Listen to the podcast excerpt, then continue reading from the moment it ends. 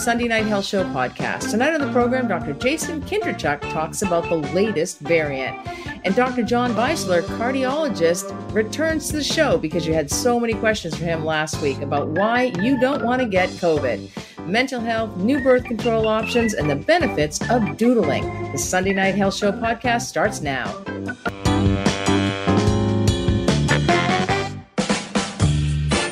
And now, Maureen's Health Headline. Health officials are monitoring the BA2 subvariant of the Omicron variant. Uh, just as we are relaxing restrictions and talking about getting rid of vaccine passports, that would be Alberta, in a few months. Joining me on the line to make sense of all this is none other than Dr. Jason Kindrachuk, an assistant professor in medical microbiology and infectious diseases at the University of Manitoba. He is also Canada Research Chair in the molecular pathogenesis of emerging viruses, and he actually studies viruses. Good evening once again, Dr. Kindrachuk. Good evening, Maureen. Well, another week. oh, yeah. here, what, what, here what we are even say again. about it? Yeah, Honestly. it- uh, listen, it, it, it is one of these things where you know we're we're we're still in the thick of this, right? And and I think the the biggest concern, uh, I think that, that that certainly myself and, and certainly colleagues of mine that, that I've spoken to over the past few days have had is this kind of move towards talking about COVID as if it is done. Um, and that's certainly, I, I think, a very dangerous situation for us to be in because we're not there yet. We're, there's light at the end of the tunnel, I, I think. I think it's starting to look certainly better in, in many areas of the world. But we, we've been down this road and we've gotten caught, um, you know, thinking a little bit too more, too forward, uh, too quickly. Are we cautiously optimistic, would you say? Would, would, would that be a fair statement versus like the premier of Alberta who says in two months we're not going to require vaccine passports anymore? Well, I- here, here's the, the, the issue with everything, right? So remember at the end of Delta, certainly when, when Delta was starting to trail down, there was that feeling that Delta had moved uh, and, and certainly was still moving through a large proportion of the population. Um, and I think there was this, you know, this kind of viewpoint that, okay, well, a- after this, hopefully things will be done and we'll be able to get back to normal. And then Omicron emerged. Omicron literally came came out of nowhere. I don't, I don't think any of us anticipated we would see something of that magnitude that was more transmissible than than what we'd already seen with Delta.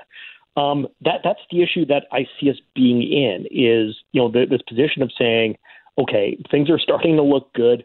Hopefully, the next six months, you know, we, we get enough community uh, uh, immunity that that we at least get some control o- of this locally. We get maybe some control in healthcare, but that also assumes that we don't have another variant of concern that that emerges, and, and certainly one that again exploits those cracks that we have in the system. And that stealth Omicron or BA2, is that of concern? Well, so how do I put this in, in a way that uh, is, uh, you know, is neither, you know, kind of amping up the concern, but also is, is not pushing it aside. Listen, BA, dot two, which is the, this, you know, kind of sublineage of, of Omicron that, that we've been hearing about, we don't know much about it, right? So, yes, there looks to be a transmission advantage. It does not look to be, you know, even near the magnitude of what we saw between Delta and Omicron. Um, but, but there is some advantage. We're seeing replacement. Now, that being said, when we look at the increased proportion of BA.2 in, in, in different populations, take South Africa as, as an example, they're seeing an increased proportion of that particular uh, sublineage, but cases are still trending downwards. So you can have a position where, yes, it's taking over, but cases are still going in the right direction, and you're just getting replacement without that that accentuation of uh, of you know uh, healthcare requirement capacity. So we're watching. We need to figure out more about it quickly, even though we're still trying to figure out Omicron generally. Um, but but I think people are uh, being a little bit more cautious in regards to how we view this and, and if it's if it's really a concern. And now hospitalizations in general are down and the modeled case numbers are down and and and wastewater surveillance is down. I actually don't I, don't remember if you and I if you and I have talked about wastewater surveillance, but I actually think a lot of people don't realize that there was so much behind the scenes or underground um, or in the bowels of the world uh, work going on to actually detect and contribute to the modeling of case numbers. Uh, but it looks as though uh, the wastewater surveillance is is looking better. We're having um, evidence of decreased cases through that method of assessing um, Omicron. So you know things are looking a bit better do we still need to wear masks and distant and have good ventilation, MERV 13 or better, he, uh, HEPA filters that open the windows, you know, um, or can we relax things? Well, we're, so I don't think we're quite there yet with being able to pull back all the safety restrictions, right? So listen, nationally, cases are trending, looks to be in the right direction. Same thing with hospitalizations. The big issue, though, is that when we think about nationally, we're also trying to take all of the entirety of Canada and put that into, you know, one single set of values. Well, we know that, that there are very disparate sections of, of the country. So, you know, Ontario is trailing downwards. Manitoba looks like we're getting close to that. Saskatchewan, not so much. Um, so when we think about a national average, we have to appreciate that's not necessarily representative of everywhere across the population. So we still need to be careful because there is still, uh, you know, Omicron burning in, in, in the background in, in, many populations. Um, and we have to appreciate that when we start to pull back the, the, the safety reins a little bit on this and, and the safety brakes, um, we've got to do this cautiously. Uh, you know, Dr. David Naylor said this perfectly, where listen, we could get into a position if we pull too many things too quickly, we're right back in the thick of this, and and then we have to go to you know heavier restrictions to try and get control. If we're cautious and we're slower, um, we will be able to test the waters a little bit to figure out where that balance is between what we can reduce in terms of restrictions and what we may still need to uh, to, to keep implemented. Dr. Jason Kindrachuk is my guest. Dr. Kindrachuk, we'll go to the callers right away. First and foremost, we have Lucy in Burnaby. Hello, Lucy. Hi, Maureen. Hi, Dr. Kindrachuk. I just want to hey, make a com- oh, sorry, a comment and an observation. I was listening to a program a few hours ago on NW, and it was about COVID and three cases that happened to be intubated and were on the, you know, when they first came into the hospital, they were pretty sick and they managed to uh, get over that with a lot of help from the hospital, and they were transferred over to Toronto. This is a Toronto case, Ontario, and um, and they were transferred over to the TB hospital, West Parker or whatever, which is now the TB hospital. And their stories were something that everybody should be looking at or listening to. And those who don't believe, because one case there said he was not going to get the uh, vaccine for his, him and his family because he didn't believe in it, blah, blah, blah. And uh, now he was so sick, and he's still working through that, and he's going to take him a long time to recover. And I thought, you know what, there should be more stories like that. Maybe people would smarten up and, and think, hey, you know, maybe we should absolutely. I, I saw those stories. There are months and months uh, you know people on ventilators. It takes a long time to recover once you're extubated and also uh, people who risk getting long covid who are not getting vaccinated or even who are you know. It's yeah. uh, it's so important to be careful. Thank you so much for that lucy. Uh, we have uh, carol on the line from winnipeg oh, hi carol hi. well hi hi thanks for taking my call I was just You're welcome. thinking, like for for bus travel, um, there's a, quite a lot of people on the bus route that I take. They they're talking all the time on their phones. Um, and I was just wondering, like, not only like with breathing, there could be uh, COVID contamination, but with them talking, it seems like an extra risk. I was wondering what. Do they have their masks on? Um, most are. Some talk through their scarf, or some have their scarf down. But yeah, most people are wearing a mask. But still, I'm not sure about how effective the masks are. It, the masks are, are quite effective, uh, especially if you up it to a KN95. But it's also important to keep your hands away from your face, your eyes, your nose, and your mouth. So, for example, if somebody's pulling their mask down, they haven't hand sanitized or washed their hands, and then they're pulling it down and then pulling it back up. You know, they're contaminating their mask. Um, but yeah, absolutely. There's so many levels of uh, mit- so many mitigation strategies and so many levels of that. It's what people are you know understand it to be around the education and what they're willing to do uh, quite frankly. And now we have a caller gerald in vancouver. Hello gerald. Hey thanks for taking my call. Um, so i had some unusual symptoms uh, last week. Not sure if it was COVID or not. I wanted to ask about those, but I also wanted to ask about um, how the the term airborne seems to be used very little uh, in the medical community, even though they're kind of suggesting all these new mask um, suggest, um, protocol, I guess, mask protocols. And, and ventilation, Dr. Kindrachuk, did you want to? Yeah. I try to say airborne as much as possible. Go ahead. it, I'll no, let you it, take it's this a great one. comment, right? I think if, if we look back at uh, you know at the entirety of this pandemic, there, there has been you know this chasm in between people that, that thought it was dropleted versus uh, um, aerosol driven, right? And, and certainly, since at the start of the pandemic, I was very much on the side of, of droplets from what we had seen from other coronaviruses. Now, the data continues to tell us yes, aerosol you know is, has a massive implication, especially for the the, the variants that, that have emerged. Um, we we need to be able to communicate with with the public in a way that is cogent and is transparent and provides information. Um, so I think that's why you're hearing this shift. Um, why there there isn't more messaging just, just explicitly talking about it being airborne, I, I don't know, and I don't know if it's partially because there is still this hope that people will continue to do the other things we've been doing. Uh, yes, the hand sanitizers and, and hand sanitation does not help, you know, predominantly for, for cutting down uh, and curbing transmission for this virus, but it does for a number of other infectious diseases. So, you know, is that part of the impetus is to try to keep people doing all of those things for, for you know, infectious diseases broadly on top of just COVID? But no, it's, it's a great point. Can I quickly? Yeah, and it's very interesting. Oh, sure. Go ahead. I was going to say, can I quickly mention about my symptoms as well too? Sure. Yeah. Sure. So so I had uh, some pretty bad nausea, weakness, and headaches, and those don't seem typical COVID symptoms. And I was wondering if uh, if maybe the new variant or if uh, if that's still a variant of Omicron at all. We, we well, headache was a symptom of Delta.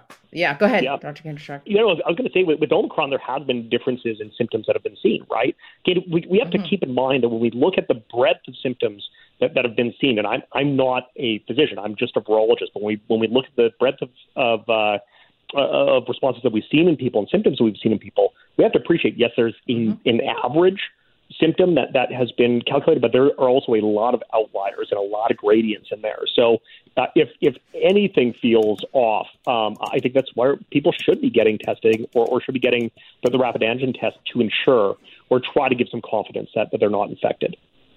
I totally agree. I think back to a patient of mine who had severe menstrual cramps. That was her only symptom. She was positive for COVID, and then she became sicker as the days went on. But if you're vaccinated, less burden of disease, fewer symptoms, and, and a shorter course of illness. Dr. Kindrachuk, it's that time again. We got to go. but thanks so much. I love having you on. It's so great.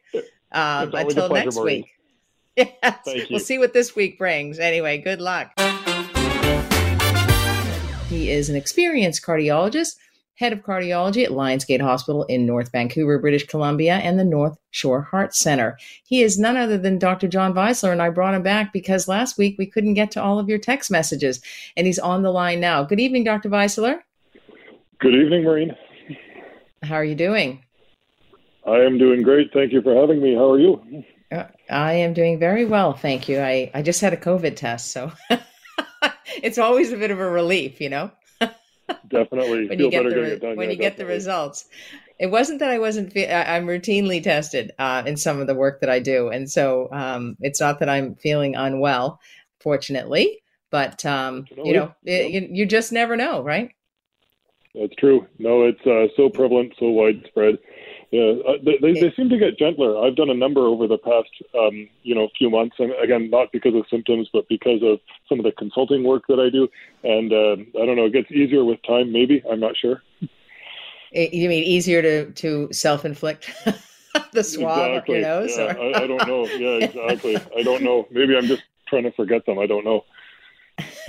exactly. Yes. I mean, you get used to it after a while, but you never get used to is, you know, what are those results going to show? You know, you never get the feeling of you, relief. You just can't. Yep. Exactly. It does give you that bit of a feeling that on Friday at noon, I was actually negative. But you know, two yep. days later, you never know. Um, uh, somebody texted me as to uh, just quickly. We'll get to. Um, I just want to say first of all, if anyone has a question for Dr. John Weisler, uh, the number to call or text 1 399 9898. That's 1 399 9898. Um, I did get a text. What, what, do I think of the truck convoy? Probably because I mentioned it. Um, you know, I, I, just don't get it. I'm, I'm glad that it's a very small percentage of, of truckers, but truckers already are required, uh, you know, to adhere to government safety regulations from health checks to electric monitoring, uh, electronic monitoring of their movements. And so it just makes no sense to me that some drivers are claiming that their freedoms are at risk from a vaccination that is meant to protect the public. This is a public health issue. Not only is it to protect the truckers, but it's also their families and and other people as well. And so I, I don't understand it, Dr. Weisler. What what are your thoughts on people who you know are going to roll the dice in terms of, of getting vaccinated especially the patient population that you see and not necessarily your patients but the population that has comorbidities like advancing age hypertension atrial fibrillation coronary artery disease they might have a pacemaker they might be obese um, what are your yeah. uh, thoughts on that yeah, I, I pretty much am the same as you, Maureen. You know, um, I, I understand, you know, people wanting to have um, you know control over their bodies and their their health. So I always get that. But the the over the overwhelming you know the arguments for vaccination are you know so profoundly uh, positive, uh, both to protect yourself because you never know if you're going to be you know even even if you're in a low risk you know demographic group, you don't know if you're going to be that low risk, right? Um, a lot of people that are mm-hmm you know, that, that were sick and had to go into hospital or get intubated with COVID, they probably thought they wouldn't get it either. And then there's also the, you know, um, desire to help your fellow citizens. So it, vaccines, by no means are they perfect, and I don't think they were ever, you know, claimed to be perfect, but they do dramatically protect you and and from from severe illness and help to reduce the chance that you transmit COVID. You know, um, you can still transmit if you're vaccinated, but you're infectious for a shorter time. There are some trials mm-hmm. that would say that you've got a much lower viral load. So there's the idea of protecting your fellow citizen that you know, maybe, um, you know, has a higher risk uh, health profile with some of those comorbidities that you so nicely mentioned. You know, hyper- hypertension and obesity are two really big ones that predict more severe COVID disease. And, you know, you can't predict who you're going to come in contact with and always what will happen.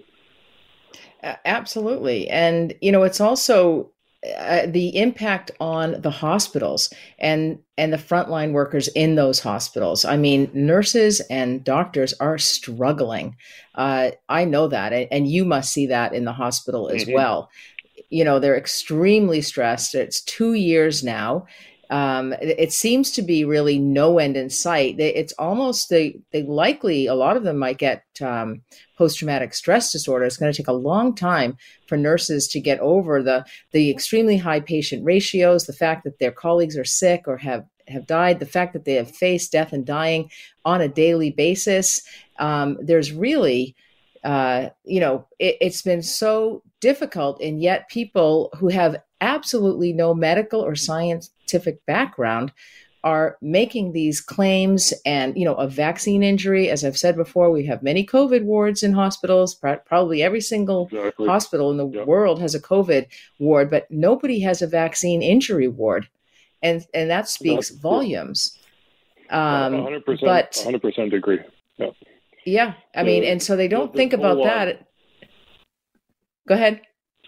Oh, sorry, Maureen. Yeah, I was going to say that the toll on, you know, the healthcare workers, um, you know, the nurses that go in for 12 hours every day and, you know, work long overnight shift and have to work overtime, you know, and then and then uh, the the doctors that you know, uh, counsel patients as they're dying and try to get them in touch with their loved ones. I mean, this is all, you know, real. Some people will try to say it's propaganda or something sometimes, but it's it's really not. You know, it's, it's important to, you know, protect the system and protect each other for sure. Oh, absolutely. Absolutely. I have a question for you, Dr. Weisler. Um, I have another one, but I'll get to this one first. Get a leftover from last week, but this is a current. Hello, Doc. I'm currently 57 years of age. At the age of 42, I had a heart attack, which doctors at the time presumed was brought on by my ongoing ECT treatment and various medications. A year later, almost to the day, I had another. At that time, they put in two stents, although they said it wasn't cholesterol. It had something to do with collapsing, question mark. I've seen the scans, and as a layman, I can't tell what's damaged on my heart. It does not run in our family. I'm curious if you would agree with those opinions. Yeah, that, I realize this a, is tough. a tough one. yeah, yes. it's, it's, a tough one to know. Um, mostly with the detail about like collapsing, um, what that means. Um, ECT or electroconvulsive therapy, which is useful in the treatment of depression and other mental illnesses, um, it sounds very dramatic. Patients are put to sleep, and a, a, very low dose of electrical activity is then applied to the brain to try and reset the neurons. Um, it sounds very dramatic. It's usually very safe and well tolerated, and it, for some types of depression, it can be quite effective. So we don't usually think of that procedure as being a big risk for causing heart attacks. Hard, hard to mm-hmm. know without knowing more of the particulars of the individual that that, prescri- that gave the the question. Um, and then he said he had um, he or she had um, two stents implanted a year later. Um, so uh, there'd be kind of speculation on my part, Maureen, if it's not cholesterol but it's collapsing. There are other ways you can have a heart attack other than cholesterol. They're quite a bit rare. You can get spasm of your coronary arteries. Um, there's a rare condition if you have a really thick heart muscle that it can pinch or impinge on the arteries under certain circumstances.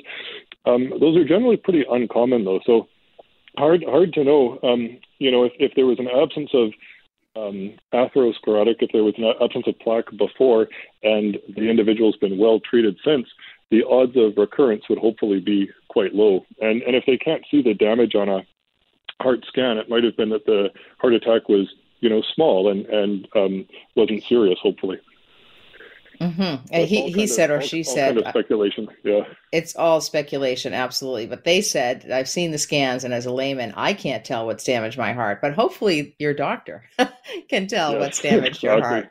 Um, so, for somebody at age fifty-seven uh, who's had this particular history, um, what and has had stents, what what does the advice for somebody who's had stents inserted? I at one point I I thought it was that seventy percent of stents failed years ago, but have we gotten better at that?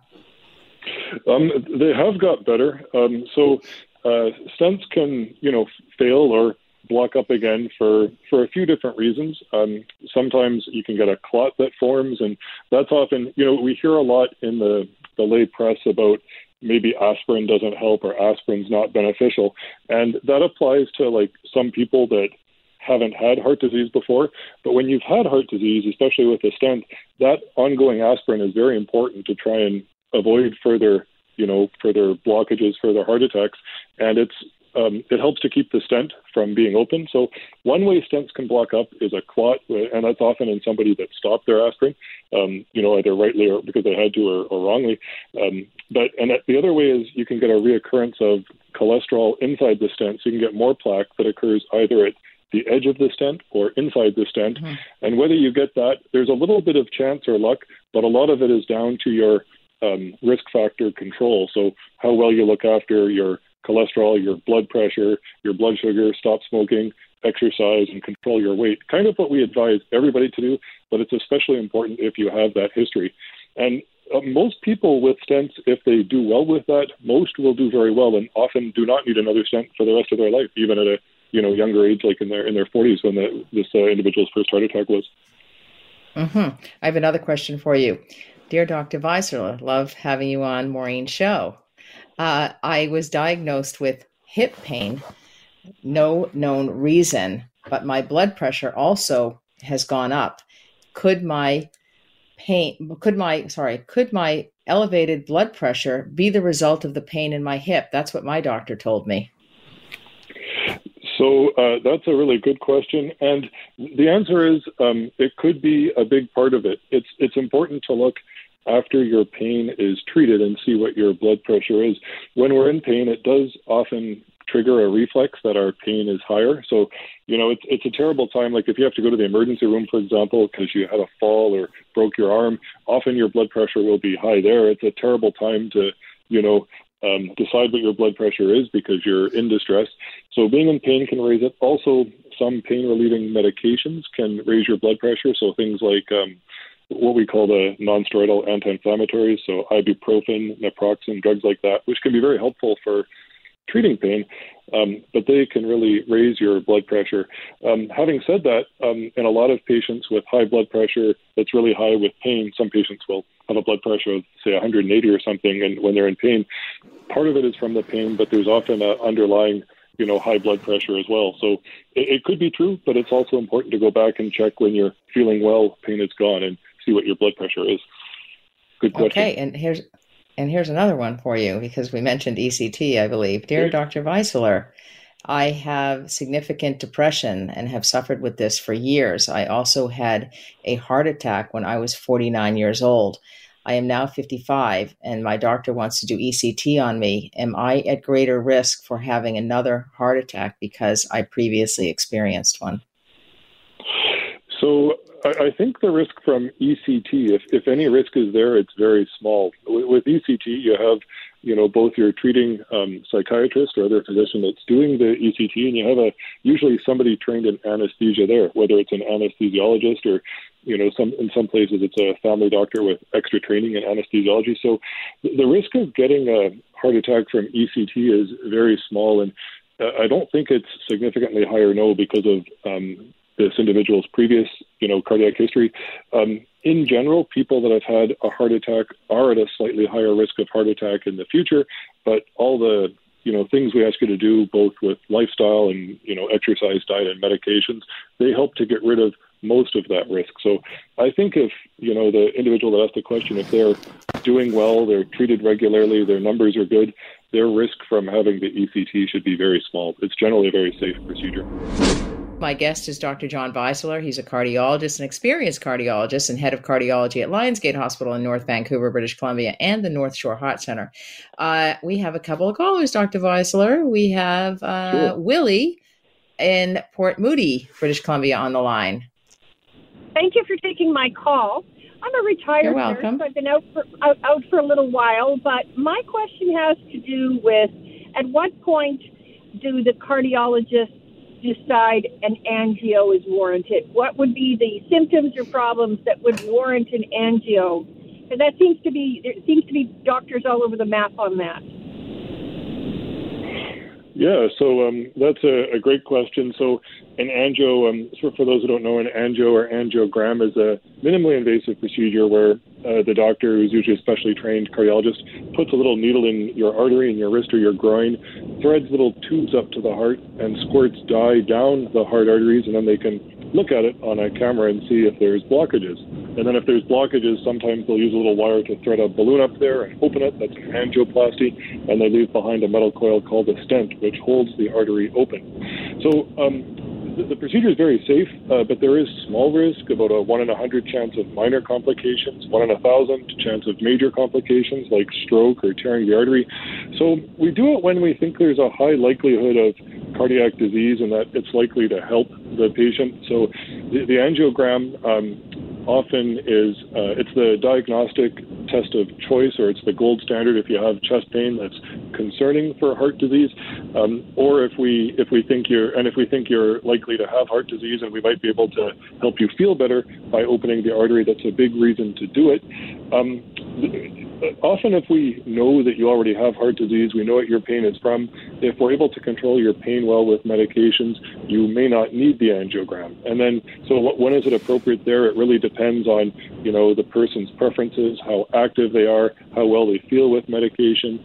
Many of the times, too, the angiogram, um, you know, unless you're having a heart attack, the angiogram done on people with chest pain, it doesn't actually improve survival, although it can improve symptoms. So it really depends on your situation and the, the patient. that helps. Okay, thank you. Yeah, that's awesome. Thank you so much. Thank I you. also have, thank you, Willie. Appreciate that. There's Josh is on the line from Winnipeg. All right. Hi there. Hi, Josh. Hi. Hi, hi, Doc. Um, so a couple of weeks ago, I was listening, and you were speaking on the relation between myocarditis and vaccinated and unvaccinated patients.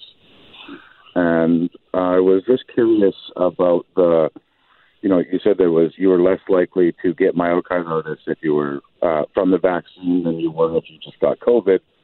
But my uh, question is, what are the rates of uh, myocarditis, like in comparison, if you were vaccinated and and then got COVID, like in comparison to you know being unvaccinated and then, or just uh, vac- or vaccinated and getting it that way. Yep. So um, if if I get your question correctly, uh, Josh, it's what's your chance of getting myocarditis um, from COVID um, if you have been vaccinated already versus if you um, get COVID but you didn't have the vaccine. Um, exactly. and and so myocarditis is is uncommon uh, from COVID. It's way more likely from COVID than from you know actually getting the vaccine, um, but it's still a relatively uncommon complication. Um, it is uh, in general, COVID is much milder with uh, in people who are vaccinated. Not a guarantee, but it's a milder disease.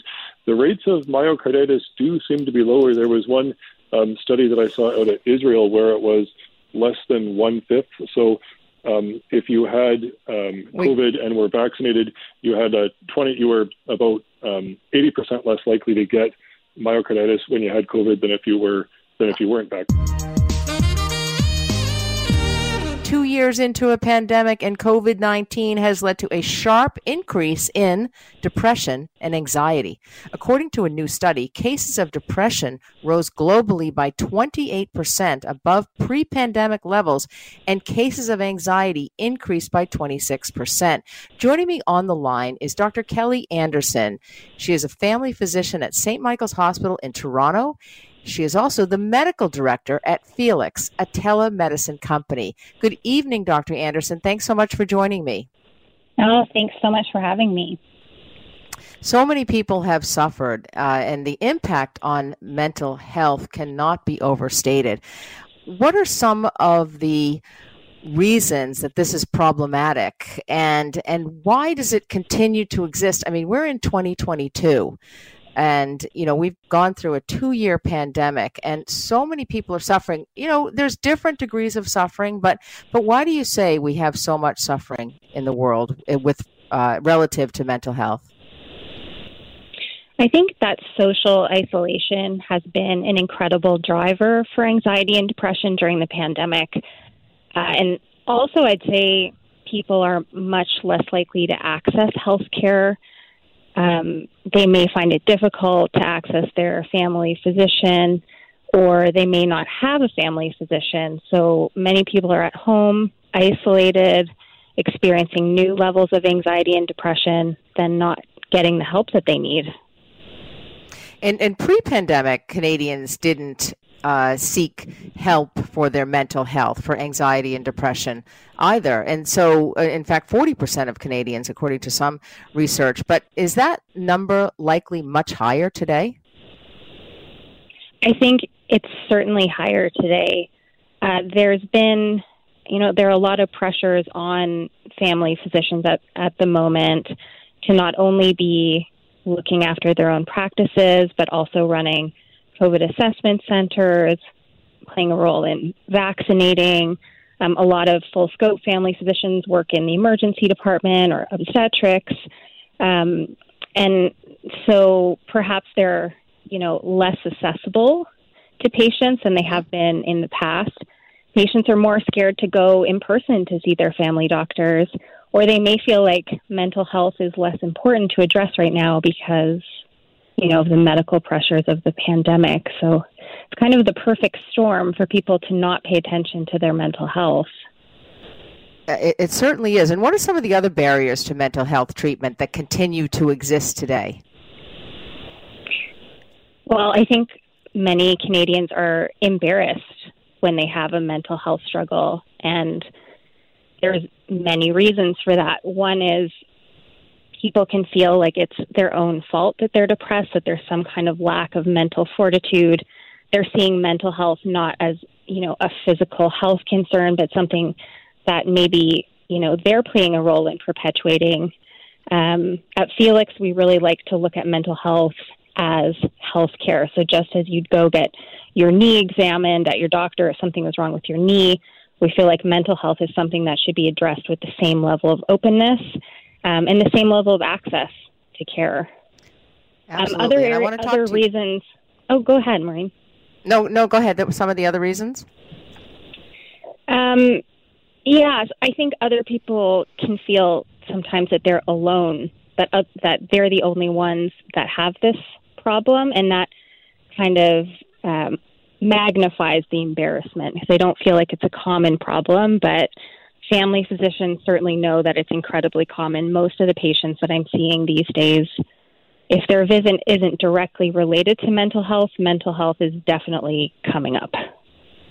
And, you know, there still exists such a stigma in mental health today. You make a great point about uh, mental health is equally as important at physical health.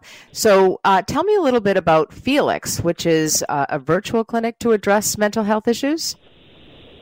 Yeah, so Felix is a digital healthcare company, and we connect Canadians with health practitioners to address personal personal health needs like mental health, sexual health, skincare. Um, and then we discreetly and reliably deliver medication to people's homes on an ongoing basis. And we recently launched mental health care where Canadians can access one of our healthcare practitioners to be, um, you know, assessed for their mental health concerns and also treated on an ongoing basis. And we don't see this as a replacement for family physicians, people accessing family physicians, but for those Canadians that don't have a family doctor, um, you know, up to 5 million Canadians don't have one. This is certainly a complementary way for Canadians to still be able to access care. And is there, does this covered under the healthcare system or, because one of the um, reasons I would imagine for, or one of the barriers for mental health treatment that exists today are financial barriers. As you say, you know, people are thinking about putting food on their table, especially if there's nobody bringing in an income. Um, you know, so is this more affordable for Canadians to access? Yeah, I think what's what's different about Felix, it's probably one of the most affordable ways to access telemedicine. There is um, an assessment fee that's $40, but that's sort of the only fee that we charge patients. And it's um, often because we use nurse practitioners, which are not covered, you know, in, in the provincial funding model um, in most provinces. So there is an initial fee, but then you know, we assess people on a long term basis and they never pay any other fees. What's most important to us is giving people access when they don't have it. Um, you know, I'm thinking about a patient I recently saw who lives in Victoria who has been taking mental health medication for years and recently got quite destabilized because, you know, there were no, her family doctor had retired there were no uh, walk-in clinics that were accepting patients at the time, and there's a huge shortage of family doctors in Victoria.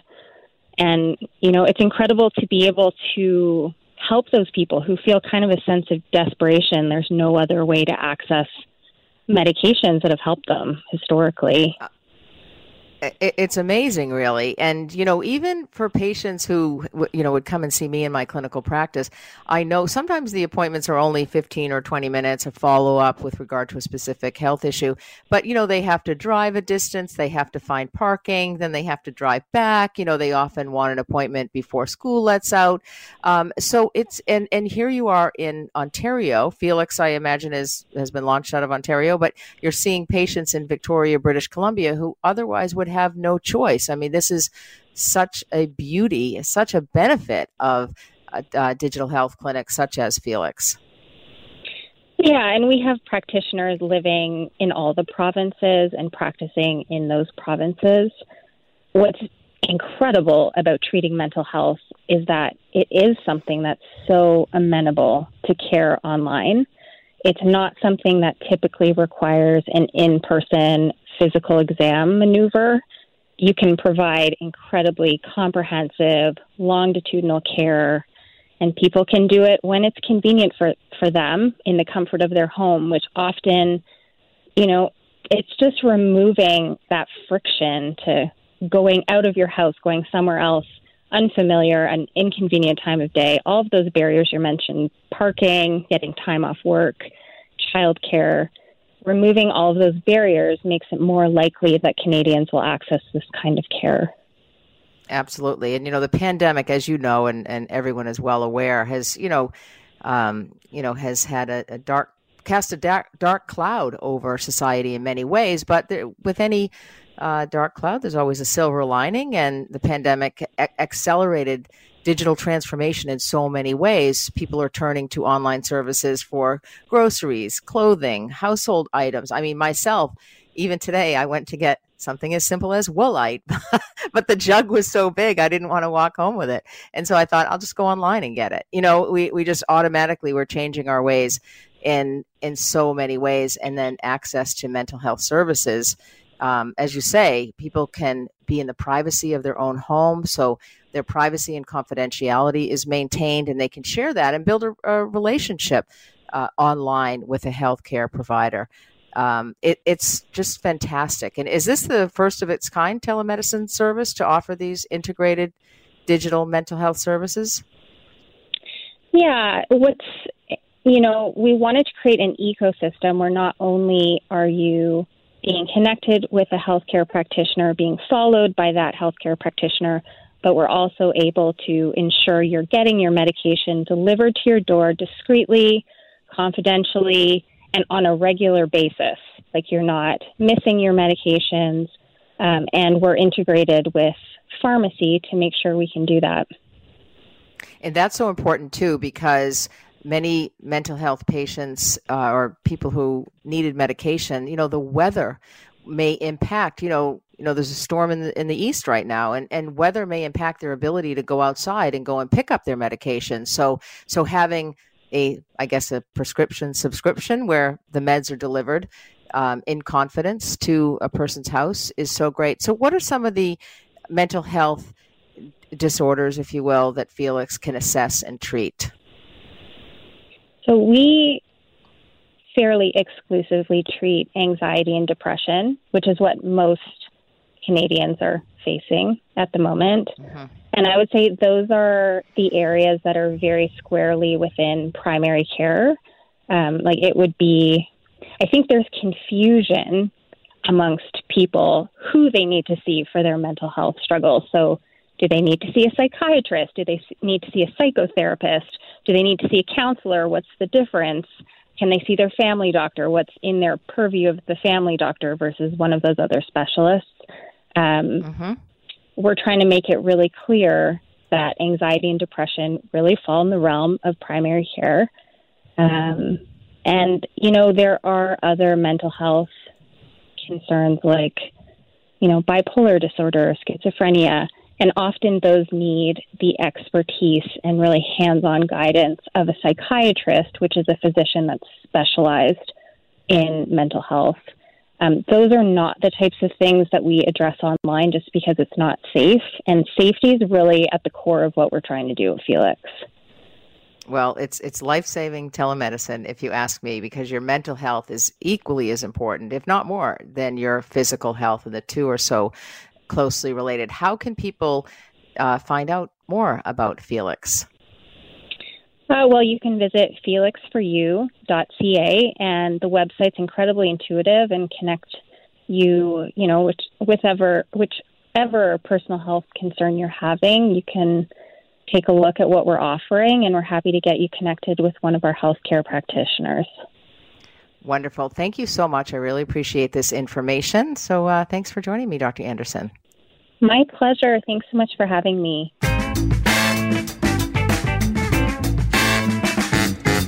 In addition to preventing pregnancy, some contraceptives provide benefits such as more predictable, lighter menstrual cycles, a decreased risk of sexually transmitted infections, or a reduction in the risk of some cancers. If these benefits are important to you, I, I hope you'll stay tuned. Dr. Renee Hall, Medical Director of Kelowna General Women's Services Clinic and Clinical Associate Professor at the University of British Columbia, is here on the line to talk about the firsthand importance of the expansion and access to various contraceptions, such as a new one that she's going to tell us about called Nexplanon. Good evening, Dr. Hall. How are you?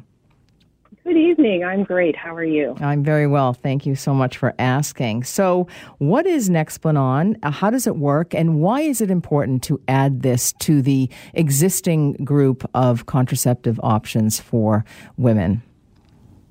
Well, Nexplanon, we're very excited to finally have it in Canada because it's been in 110 countries, so it's about time we get it here as well. And it's a four centimeter by two millimeter little rod, and you slip it under the skin of your arm, almost like you're getting your ear pierced, and it sits for three years. And it sits in the classification of birth control we call long acting reversible contraceptive. So the ones that sit and set and forget. You just put them in and don't worry about it for the whole time you have them. Well, that's amazing. One, yeah, it's great. And this particular one, the way it works is it stops the release of the egg that comes every month from your ovaries. And it also helps to um, decrease the sperm coming in by making your mucus and your cervix thicker. So it has a couple of mechanisms in action which makes it super effective. Literally, we're competing with vasectomy on this one.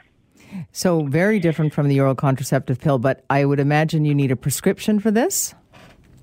You do, and it's a doctor who puts it in for you. But as I mentioned, it's very quick in with the insertion. It literally goes in like a with a little device, almost the way that an earring would go into your ear. It's a quick procedure, and you keep a band-aid on for a couple of days. It works after seven days, and you're good to go for three full years. That that is fantastic. And now, is this an expensive option for people who are interested in this?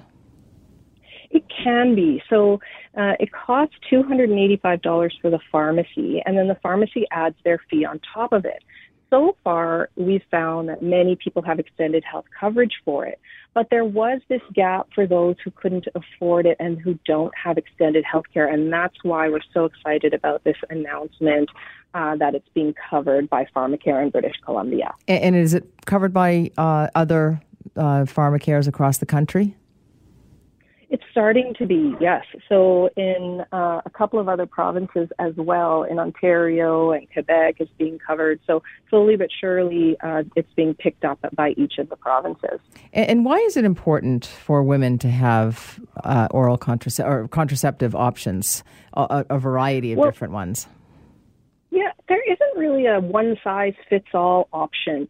And if you think about it, we've got an average of 1.66 children that Canadian families have. What's that? Let's say two children. I don't know what 0.66 of a child is. and you try, you try for an average of a year. It's about 85% of couples are pregnant for after a year. So that's two years trying, two years pregnant. That's four years of your life where you're pregnant or trying. And the other 30 or so years of having your period that you're trying not to get pregnant.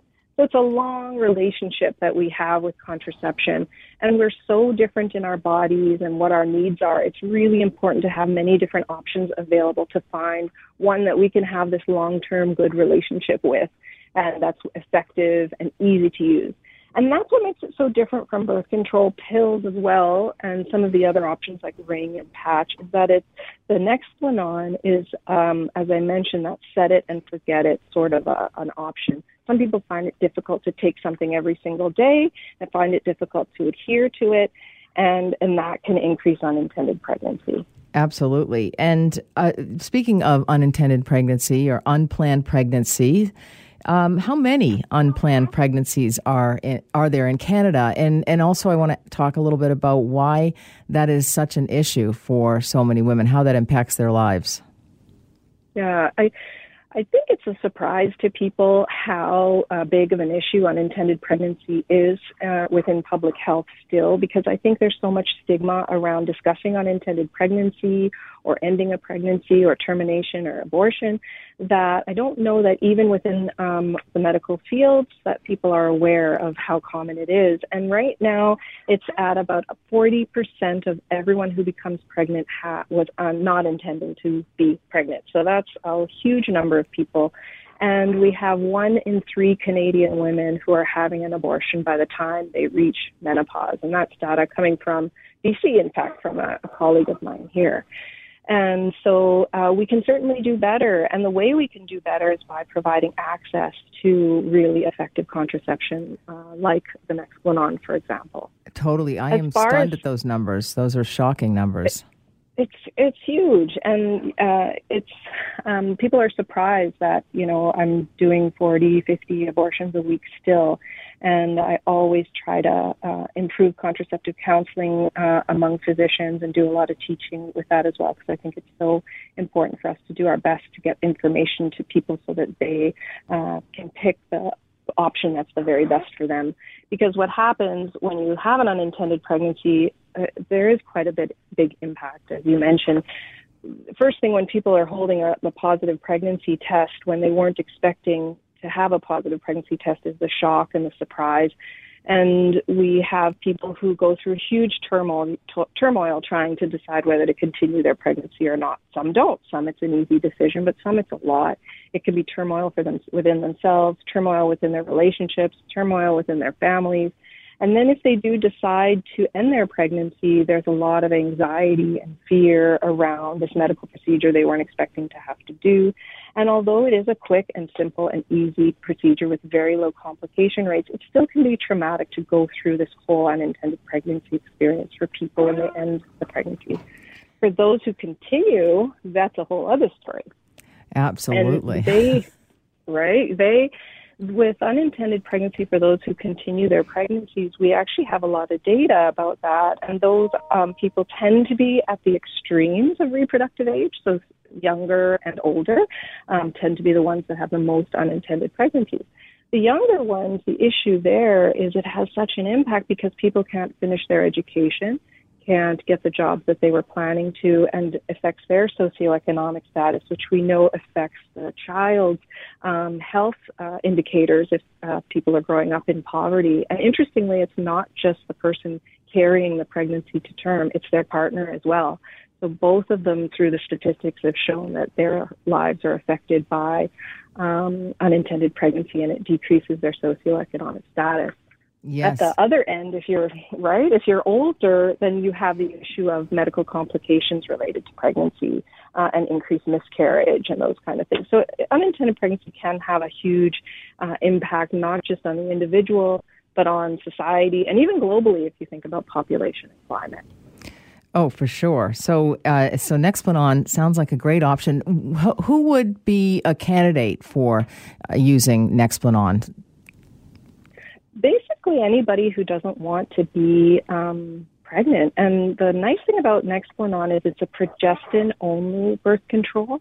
And there's very few people who medically are not allowed to have uh, progesterone. So, but there are quite a few with the pill who can't take estrogen, people with migraines with aura or have clotting disorders or things like that. Um, but we're not so limited with the progesterone only there's some people we we've been pushing the long acting reversible contraceptives for a long time as a first choice option for people. Um, but there's some people who do not feel comfortable with anything going into their uterus and or they've had a history of trauma or just the idea of that doesn't sit well with them. So this is a nice away from the uterus option. It's a nice progesterone only option for those who can't take estrogen and a super effective one as well. And if somebody decides to uh, that they want to ha- get pregnant? Is it easy enough to remove? Yeah, so you can just pop it out. They come in, and you can get pregnant. You can ovulate as early as seven to 14 days after we take it out. So easily reversible, and that's a key too, because people don't want to have problems getting pregnant after getting it out. That certainly is. Well, thank you so much for coming on the show tonight and explaining all of this to our listeners. I really appreciate it. Uh, it's great information, and uh, I hope there's some women out there who are listening and. Uh, uh, learning. So thanks again, Dr. Oh, Hall. My pleasure. Thanks so much for having me. When we talk a lot about mental health on the program and we think medications or exercise or good nutrition or getting adequate sleep, cutting down on the alcohol, substance use and abuse, those kinds of things. We we also think about respond versus react. So there's been lots of focus on that. But there's one thing that I know 100% I have not covered in the last nine and a half years. and I was interested to uh, see this uh, in my little research about life in general. Um, and it's something that you might not think could be beneficial for cognitive health, mental health, and just quality of life, basically, and, and also stress relief. I bet you're dying to know what it is, but uh, you know, it's something that you probably did when you were in school in probably elementary school. Maybe you did it in high school, but you probably didn't give much thought to doing it, or maybe you even got in trouble for doing it. But uh, if you've ever caught yourself doodling in a class or in a meeting or a lecture, uh, you know what? You might think that somebody that you're that you're just distracted, or that you're not paying attention, or that your child is a dawdler if they're doing that. However, fear not. Recent research seems to disprove these tags, which I like. I'm a little bit of a doodler. I won the penmanship uh, prize in grade three. I'd never win it now. I, in fact, people comment on how bad my penmanship is, but it's sort of doodling. I was actually taught to um, I was actually taught penmanship in a very different way than than people typically are, and there was a lot of practice in terms of circles and lines up and down, and and so that was um, why I had such beautiful at the time penmanship, or at least amongst uh, amongst a classroom of, of eight year olds. Um, but now, in fact, it's so bad. My um, bank made me do my signature all over again because it was becoming so bad. Um, but I, I do doodle. I have a tendency to doodle, and I and I go back to those circles that I did um, because I have zero artistic talent whatsoever. But I do go back to those circles that I would do, or the um, up and down lines with the little flare at the beginning and the end. But um, you know what? There are a number of psychological and mental benefits to doodling that you know you are obvious or that you gain when you roam free on a page from time to time. And some people doodle beautifully. I'm not one of those people. Um, but doodling is actually linked to improved focus and a greater retention of information, you know, which I wish I'd known when my uh, son was in uh, grade four, I think it was. I mean, he's very artistic. Um, but you know he can draw anything and he would doodle and he would draw these elaborate uh, drawings with a pen and and he would get in trouble for it quite frankly. And and i have to say i was like hey this is pretty good. Um, is he really getting uh, in trouble for this? I guess he should be paying attention but you know what? Maybe it was more beneficial for him than we thought in fact, doodling has been scientifically proven to improve the retention of information. So it helps with your memory. And who doesn't want to improve their memory, especially as they age? It also helps with focus and concentration on the task at hand. That was one of my son's issues at that time. Um, he couldn't focus. I remember them actually writing that in his report card wasn't able to focus on the task at hand. Ha! What, my child? You've got to be kidding me. anyway, anyhow, um, you know, we, you know, especially the firstborn, we're like, no, they're perfect in every single way. Isn't he gifted? Didn't you mean gifted? Anyway, uh, but this, this is very important. So this is something that I think we can perhaps recommend to people as they age.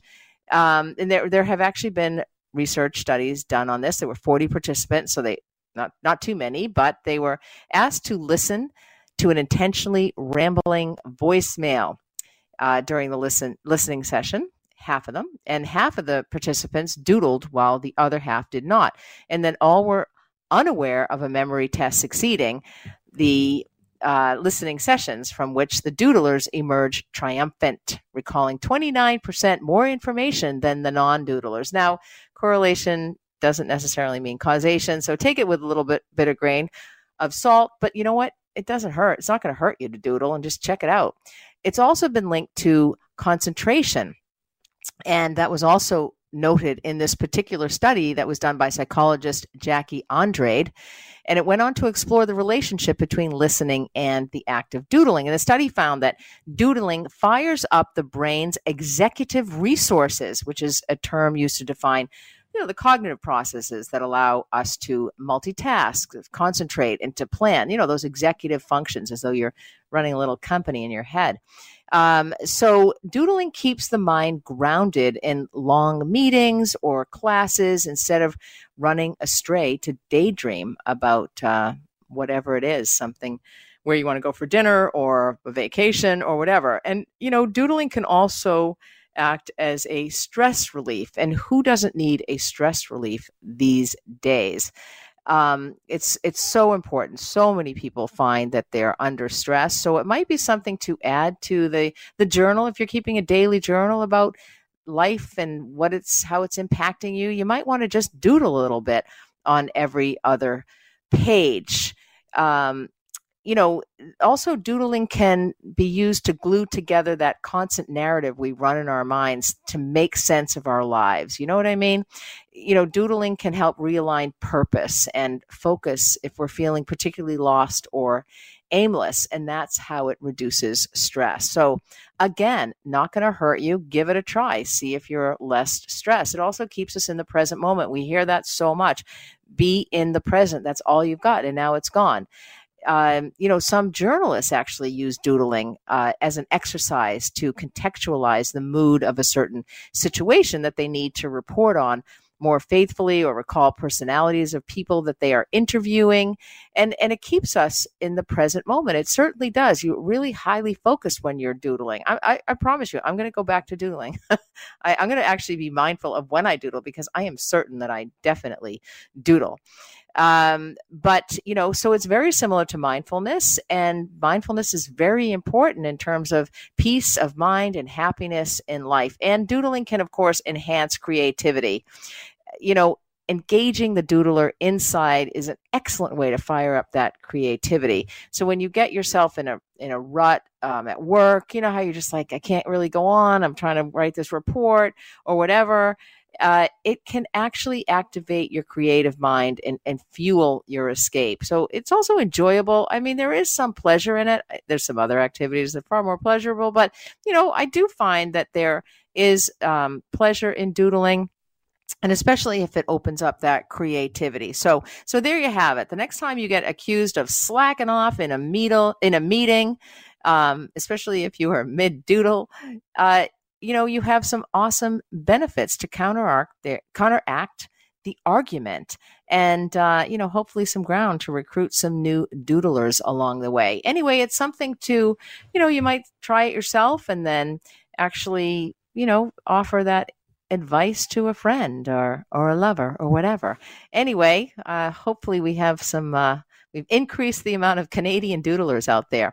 Well, thank you so much uh, for listening to me go on. Uh, maybe you were doodling while I was going on and on. Anyway, uh, thanks so much and uh, stay with me. I'm Maureen McGrath, and this is the Sunday Night Health Show. You never know what's coming up next. Thanks for listening to the Sunday Night Health Show podcast.